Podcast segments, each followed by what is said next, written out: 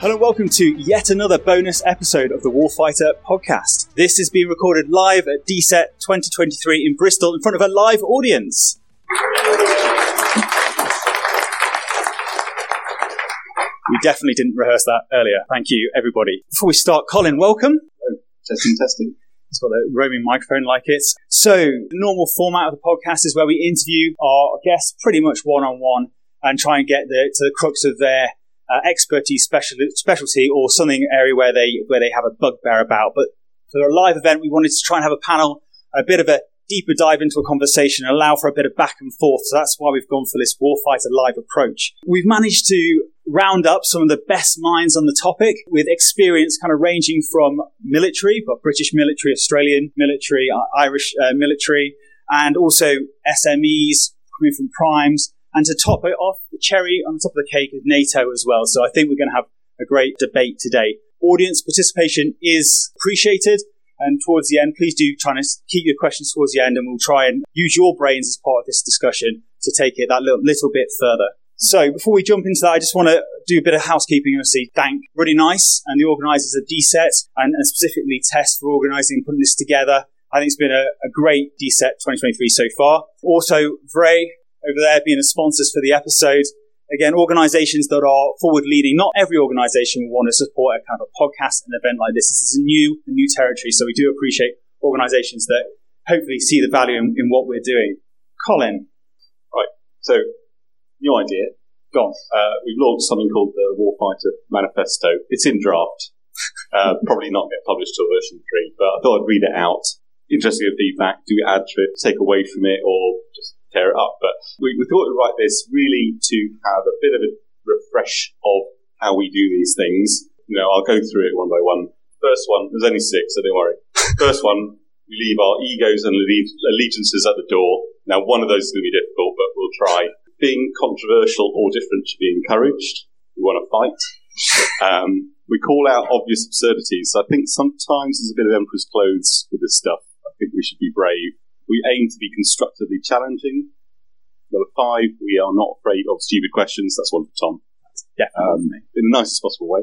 And 6, bring a sense of humour. Any other thoughts on that? Send an email to Tom. And, you know, that's the reason why we want to see that is because panel debates can sometimes, of course, all the ones at DSET are wonderful and brilliant, but sometimes at other events, they can sometimes be a little bit, maybe stale is not the right word, but a bit slow, and everyone's trying to be proper and trying to present maybe the company's angle or whatever it might be. What we're trying to get with this is we want the brains around the table and their experiences, not necessarily their company's opinion. And we want to dig deeper into the conversation and ask the stupid questions, which genuinely was written on one of my operational tour reports. Lieutenant Constable doesn't mind asking the bone question, which I'm not sure was the best thing written on it. So the only thing I'll add, and this is definitely for Colin, is I have an air horn. So that air horn is here for if Colin goes over a topic, I can then sit back and blow the air horn to let him know that he's been waffling on for too long and we can actually move on to the conversation. Is that it? Are we happy with this? Well, without further ado, I think we should start introducing our elite panel. I'm going to start at the far end. Please introduce yourself and give us a... Yeah, good afternoon, everyone. My name is Wim Huiskamp. In my day job, I'm a chief scientist, modeling and simulation at TNO Defence Research in the Netherlands. I'm also very much involved in the NATO modeling and simulation group, former chairman of the NMSG and current scientific advisor to the NMSG. Hi, everyone. I'm Adam Easton. My background is former Australian Army. After that, I did a PhD at Oxford University in robotics and simulation. And for the last decade or so, I've been running Simcentric Technologies, which is an SME focusing predominantly on kind of software development in the simulation space, focusing heavily on the Unreal Engine development and looking at use cases like virtual reality-based training, joint fires training, and live range safety and fratricide prevention. Hi, everyone. Neil Curran. I'm the R&D lead at VRAI. I'm also the product owner for a data analytics tool for training simulations called HEAT. 20-year service in the Irish Defence Forces as a cavalry officer. I served 3 trips overseas, Mali, Chad and Lebanon. And then I was employed in strategic planning, finance and as an instructor in the cavalry training school. Hi, good afternoon everyone. I'm Lucy Walton. I'm the head of training at BAE Systems. I 15 years in industry and engineers in the room, please don't hate me, project management by background.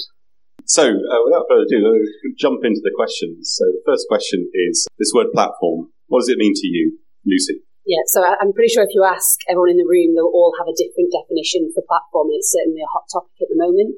I think for me, the word platform very much refers to an approach.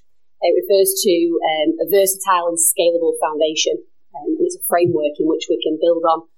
And it should really enable the various components and applications and services to come together in very much that collaborative fashion. Neil? For me, with my cavalry officer background, I guess I see a platform from an AFE platform perspective, where it's a mix of a vehicle system, a weapon system, radio system, and life support system. So for a simulation platform, training simulation platform, I see it as that fusion of hardware and software application, data analytics tools, storage, servers, and so on, to make a training simulation capability. Glad you brought up cars. Adam, what's your Yeah, I guess taking a step back, I kind of see a platform as fulfilling two major roles. So the first one is, I guess to take the kind of academic term, standing on the shoulders of giants. The idea is to make it easier for providers to develop services and solutions and provide them to defence by providing a kind of framework that they can plug into. So rather than having to build the entire thing, ideally you can build some small component that you are a specialist at or that you're very good at doing, and that should, in the perfect world, work with everything else. And there are all sorts of challenges for that, as we'll, I'm sure, discuss. The other element of this is also in distribution. So from the user perspective, how do you make it really easy for the users to access this technology? And again, the best analogy to that is looking at your app store, whether it be kind of Google or Apple and things like that for mobile apps. You know, we don't even think about how we get these apps onto our phones anymore. It's just you go to the app store and pull that down. So again, ideally a platform manages the distribution of that technology to users, but also makes it very easy to minimize the effort and minimize the rework that needs to be going into develop technologies for that. And I think a good platform needs to do both of which is pretty hard. Yeah, I don't think I have a lot to add to what the previous speaker said. It is a stable platform to build upon, a framework. I think it goes beyond just the technical agreements. It also includes the processes and the governance on how you deal with that and how you maintain it. Yeah, that's an important point, and nicely segueing then to the next question, which I'm going to start with you, Wim, so we need to be going around. By the way, I was thinking about trains, just so people know. So with the platform approach, can this help improve interoperability? Well, as I just said, I think a platform concept can only work if you have a clear set of agreements on how to add components, on how to build on top of that platform.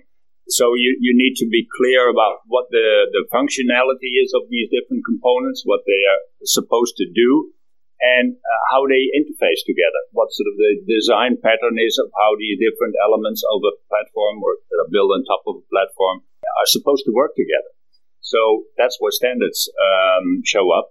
Standards are the agreement, the contract between the different components of a platform and the basic functionality that a platform already provides for you. I couldn't agree with more than that. I think the key element to a platform is those contracts between the components that plug into it. So a platform is something that a lot of things can plug into. And I think I won't say what's been missing, because I think a lot of people are talking about it, but I think what's been overlooked is the key importance and the key ingredient of the platform approach is having a really clear and detailed definition of these kind of contracts, so that industry like mine can actually build applications and plan ahead to build applications that will fit into that with the architectures that we're working on. Whereas, I think trying to look holistically at how you're going to kind of develop a platform doesn't really work until you've worked out exactly what those interface layers need to be. So that sounds like we don't throw away all that standards work we've been doing, and sort of build on it and enhance. Yeah, I mean, in my view, the perfect world for a platform is actually a collection of standards that have been developed and tested by industry over time.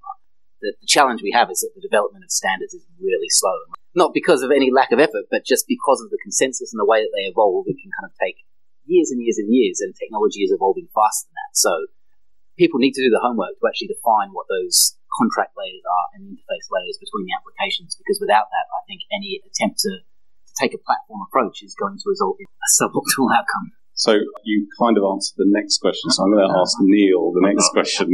It's like you can cheat horribly. Can platforms drive the adoption of standards? Well, they should, as was highlighted, but I don't think we're there yet. I'm going to use a phrase. When I was in the military, and they talked about ISTAR, first of all. I asked, oh, what's ISTAR? And someone said, well, it's a system of systems. I was like, what does that mean? And I think in terms of like interoperability and standards, I think you need platform of platforms to use that term. And you need things to work together. And I think the weakest link in terms of standards for training simulation platforms is the data side of things, human performance data, and extracting that data to improve human performance. So I think if you look at a platform as a system where the whole should be greater than the sum of its parts, and you look at the relationship between the various parts, there are weaknesses. And some of the weaknesses is designing training simulations around the data requirements of the end users, so the training instructors and so on. I feel that's still probably the weakest part of this whole thing. Maybe the question could be phrased better, but I guess it came from, is just having the platform enough to drive the standards, or do we need to sort of make special effort? There's a lot of view on what you need to do in addition. I think probably from my perspective we do. I think there's kind of a role that industry has to play now in being open-minded to the commercial construct changing, and I think it's exactly the same from a military perspective. So I think we're starting to test new commercial boundaries. Historically, industry have always been very much around protecting their own intellectual property. Actually, is that always the right answer? How do we change the commercial construct and change at the same time as developing standards? And I think both are as important, because you can have all the standards you want, but the industry then don't want to play in this open market. And they still make their products less accessible, or make it harder, particularly for small and medium enterprises, to access. We're still in a challenging situation, so we've got to speed up standards, and we need them, but we can't allow standards to slow down the pace of what we can do from an innovation perspective, and with that needs to come commercial innovation.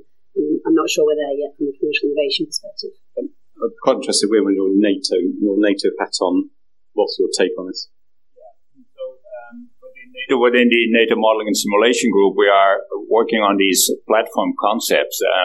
Two examples, the reference architectures that we are working on related to modeling and simulation as a service, the whole idea of splitting up or composing a simulation solution based on components, services provided by different suppliers. And in order to make that work, you need the technology, you need the framework or the platform, if you will, with all the agreements, and you also need the marketplace where you can offer these services and where you can discover new services.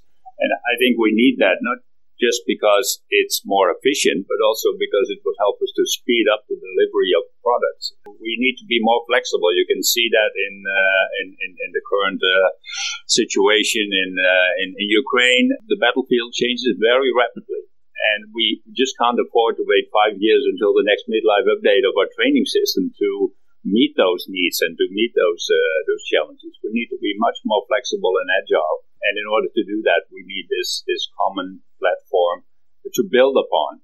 Nobody can do all that work by himself. We need to share and pool.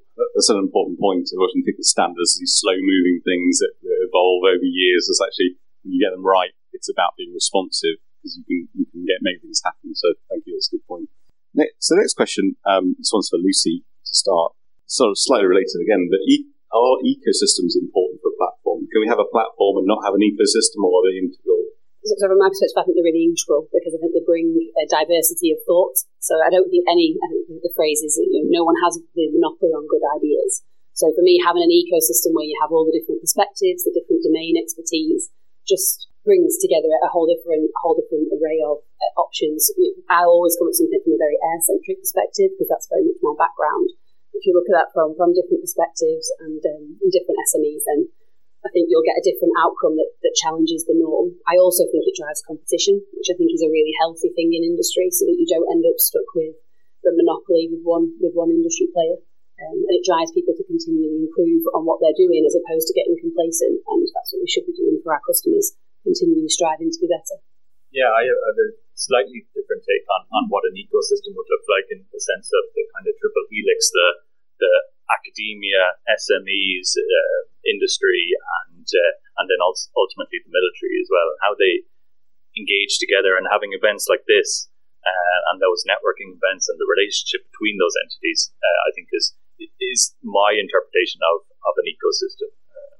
My view is that absolutely essential to make a platform worthwhile, because there's a lot of development that needs to go into building the underlying the integration layers and the platform itself. So without an ecosystem, that's just not worthwhile doing. I think one of the challenges becomes how do you enable that ecosystem to kind of develop and flow alongside it? And I think that part of that is, again, defining clearly how bits of technology can interface into that platform. And that means, again, exposing standards and or API interface layers that are defined by government or industry or however it's done. Those need to be defined so people can clearly build them. And it will take years for people to be able to kind of migrate their technology initially to kind of plug into the kind of frameworks that we're talking about. So I don't see this as being a kind of quick win or a quick process at all. It's going to take a number of times. So there needs to be a big lead time there in order to do it. And largely because of that lead time, though, I think that the rushing into these development of kind of platform approaches, I think, is going to be very problematic, because I think it's just going to take a long time for industry to kind of pivot their technologies to support that, because at the moment that platform approach is not the way that we do business. We are very good at having individual applications and individual technologies that work together, and we're getting better and better at making things work together as an industry. But I think the real platform approach of having these really modular service-based parts that just plug together and aren't really a thing on their own and really need the entire platform to be able to run as a holistic training tool, it's going to take a long time to get there. And I think the work that NATO and others are doing for R&D is essential, but I'm concerned that there's the technical challenge of building the thing, but then the change management challenge that we have as an industry is going to be huge, and I think that needs to be appreciated. So for Wim, is the ecosystem is an important part of the NATO view? I think we need the ecosystem to populate the platform environment. Otherwise, it will be empty. It will just be an empty framework with maybe one or two examples that the developers of the framework use to test the whole idea. It needs to be open, and that will also enable incremental improvement of the different services, as long as we can keep the interfaces and the agreements more or less stable. Individual services can evolve over time. Of course, the whole platform and all the agreements will also need some maturing and evolving, and that's what we try to implement in the reference architectures that we are working on. We need to build something that is suitable to evolve over time. It's not a static solution, and the way we tackle it is by not trying to reinvent the wheel. We do build on existing standards, and we know that there's a lot of legacy out there that needs to be integrated in that environment, but we also want to work towards a vision, sort of a roadmap for the future, where we want to be in 5 years, in 10 years. And we need the contributions from all the partners in that helix, the triple helix that you mentioned, to make that happen. So next question, really, this one, pick on Adam to start. Who's best placed to run a platform, industry or government? Choose one. Okay, if I've got to choose one, it's going to be government. I mean, my view very much is that, you know, openness is going to be the key to this working. I think the second you have any form of kind of vendor lock-in and proprietary elements, particularly on any interface layer, then you've defeated the primary benefit of going to the platform approach. And that primary benefit is that it reduces it opens up the playing field for more participants. And the second you then have commercial interests at play, controlling elements of that, then you get commercial decisions that will exclude vendors for whatever reason, and then all of a sudden, in that way, madness lies. So, yeah, my view very much is it should be a government-led approach. That's not to say that you have to have people with kind of civil servants or public servants building the thing. I mean, absolutely get industry to do it, but government needs to own the rights and really own those interface layers, and ideally make them as public and open as possible, because that's the way a vision like this will succeed. I don't personally see it succeeding any other way. Yeah, also your view. I wonder, would government be able to do that? And it's so slow moving.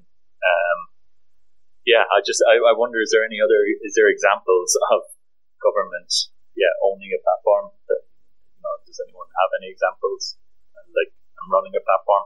I can't think of any that come well. Maybe train tracks, but that was industry. Bad example. Yeah. So, that's a bad one. Maybe not necessarily government, but it's open organizations. Organizations like CISO, like IEEE, they should maintain the standards and the framework and everything surrounding it. And government can play a major role, of course, or government-funded organizations to move that forward. Otherwise, it won't happen. I mean, we need the resources, we need the expertise, and of course, we need the requirement side as well. This is what we need, and go do it. But the end result should be open. It should be, well, not proprietary.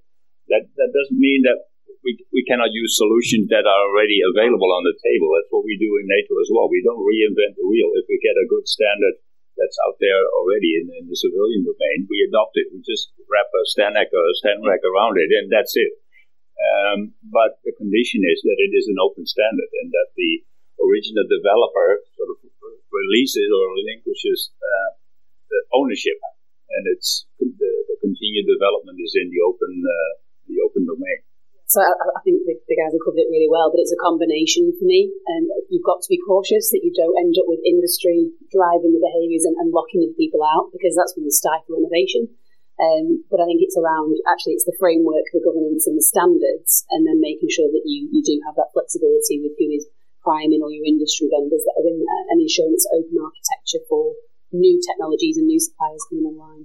But I think a combination is probably the most appropriate way forward, because I don't think anyone can do it on their own. Yep, interesting point. Okay, we're going to play devil's advocate. Wim, what are the dangers of the platform approach? We should make sure that we don't maybe try to come up with a one-size-fits-all. I don't necessarily think that there's one platform solution for every problem in the whole world, even in the simulation domain. We should look at what we need, and there can be maybe different implementations of the same concepts depending on specific needs. Of course, you should try to make it as general as possible, but keep an open mind and also make sure that you continue to pay attention to performance demands that can be different in different domains. So it's not necessarily a one size fits all. It needs to be fit for purpose for the application. Adam, I want to throw a curveball here and say, well, you could end up, if you look at other ecosystem platforms, you end up sort of a duopoly. Yep. So you can't have many platforms. This is not enough business. You don't want one. You might have two that sort of effectively monopoly. Is that sort of the... Yeah, I mean, I think, that kind of talks to two different risks. So, I mean, or complications. So number one is that we should all be asking ourselves, is the defence simulation industry and the defence users of simulation, is that a big enough industry? Is there a big enough user base to drive the necessity for the amount of investment that we need to put into building a platform approach? Because, I mean, of course, absolutely it makes sense for Apple or Google to build app stores, because they're servicing millions and millions of people. But when we think about the numbers of people that we're distributing our software to in the defense space, I think it's a legitimate question to ask, is there a big enough user base there to justify the additional complexity of building a kind of platform delivery mechanism that's in there? But then, of course, the other risk that speaks to is kind of is the vendor locking one again, that as soon as you have and depending on how you structure it, but a platform or multiple platforms, you're never going to get a large number of platforms that proliferate across, because, again, the investment involved in building and maintaining these things, and also, I suspect, just the user difficulty in terms of understanding how to use the platforms and things like that is just so great. So you are then going to kind of limit yourself to a subset of technology and potentially not get the ability to bring in different technologies. It is a danger. I mean, I'm not saying it's definitely going to happen. So, I mean, I think there are definitely risks there with the, and I would say, you need to look carefully at, do we have enough users in the military simulation community to justify the platform approach? And secondly, how do we avoid what I think is the biggest risk, which is kind of vendor locking? Lucy, do you share that or indifferent take? yeah, I would absolutely share the point, and it does go back to those open standards, but I think it's around looking at the use cases for a platform as well. So you instantly go to training as a great use case for the platform, but if we can have a look at it across the whole mission cycle, everything from operational analysis, test and evaluation, mission readiness on the right-hand side, does that grow the user base? But again, let's make sure that it's not locked into one person. But I think if you look across the whole mission cycle, that's when you really start to see the value in the investment that you're making in the platform approach. Do you have any fears, any other fears or dangers, things that go wrong with this approach that we need to avoid? I think, I guess it's just making sure that we don't get too far down a development path before those standards catch up. So I think it was your point before, but I think it's making sure we're using those R&D projects and really drawing the insights to develop those standards now. So are we actually pooling together all of the knowledge and the insights from across industry that people are realising through development projects, or is there more that we can do to bring that together? And that's really what the NATO model and simulation group is looking to do.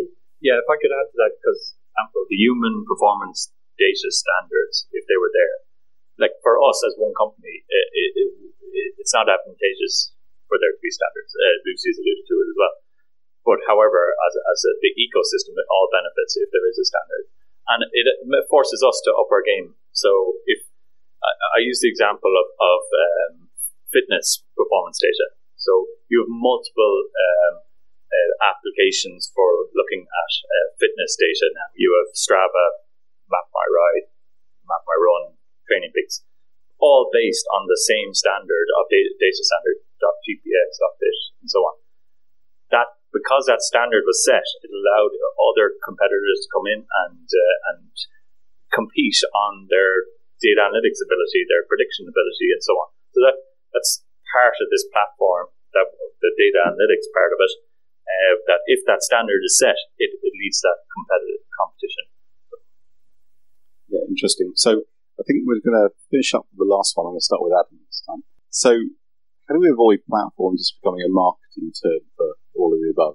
I guess some of this is this just branding exercise? And how do we make it meaningful? Because is it not something we've already got? I don't know, that's a question. Well, that's exactly it. I mean, in my view, we have to stop thinking of a platform as a thing that's going to be delivered under a bit of software that will give us our platform or our program. Actually, what I think the most healthy way to think about a platform is a strengthening of these standards. And it doesn't even have to be standards, but a strengthening of defined open interface layers that are published. And that can be something that government can choose to define for itself as part of requiring software, but there's no reason that you have to suddenly have a platform delivered in one chunk at a time. We can strengthen those standards, and so that the bits of software have more and more increasingly open layers between them. And yeah, over time, we naturally move more towards that platform approach and break up large monolithic bits of software by kind of insisting when you're recompeting them that you want to have a particular interface layer. So taking data analytics, there's no reason that we shouldn't have a very clear data analytics layer to be able to pull data out of any bit of software that's deployed, and then all of a sudden that becomes kind of pseudo that you can plug something into a platform that way. So I think we start thinking about moving to a platform as an evolution and strengthening of the standards and the API layers between applications. That prevents this idea of just trying to label something as a black box. Wim, what do you think? I think we can look at into the future a little bit, or predict what the future will bring. I think right now we still need to stick with the more traditional way of talking about standards and interoperability and APIs and so forth, and we have good solutions for that. We need to agree on those and use them as the baseline for these platforms. In the future, I think technology will evolve and we'll be able to do this more easily and more flexibly. I think in the future, we'll see simulation tools or whatever software that can sort of self-document what their interface is and what kind of data they produce. And we'll have very smart tools that can figure out how to make these systems talk together. But we're not there yet. But I think that will happen. We already see some examples in the R&D domain where that is going on. But for now, I think we need to build on our existing standards and evolve them over time and improve them and do this in a much more structured way than we currently do it. And I think the only way to speed it up is by getting more people on board to do the development work. I mean, it's the standardization work in, for example, CISO is very often sort of a volunteer work. They're not really funded to do that. It's in their own interest, so people spend some time on publishing and developing a standard, but organizations, especially MOD, needs to be more aware of what standards are important and critical for our business, for our objectives, and put the effort in. Interesting turn of phrase. What, Neil, what do you think? So that platform won't be just used as another term for stuff.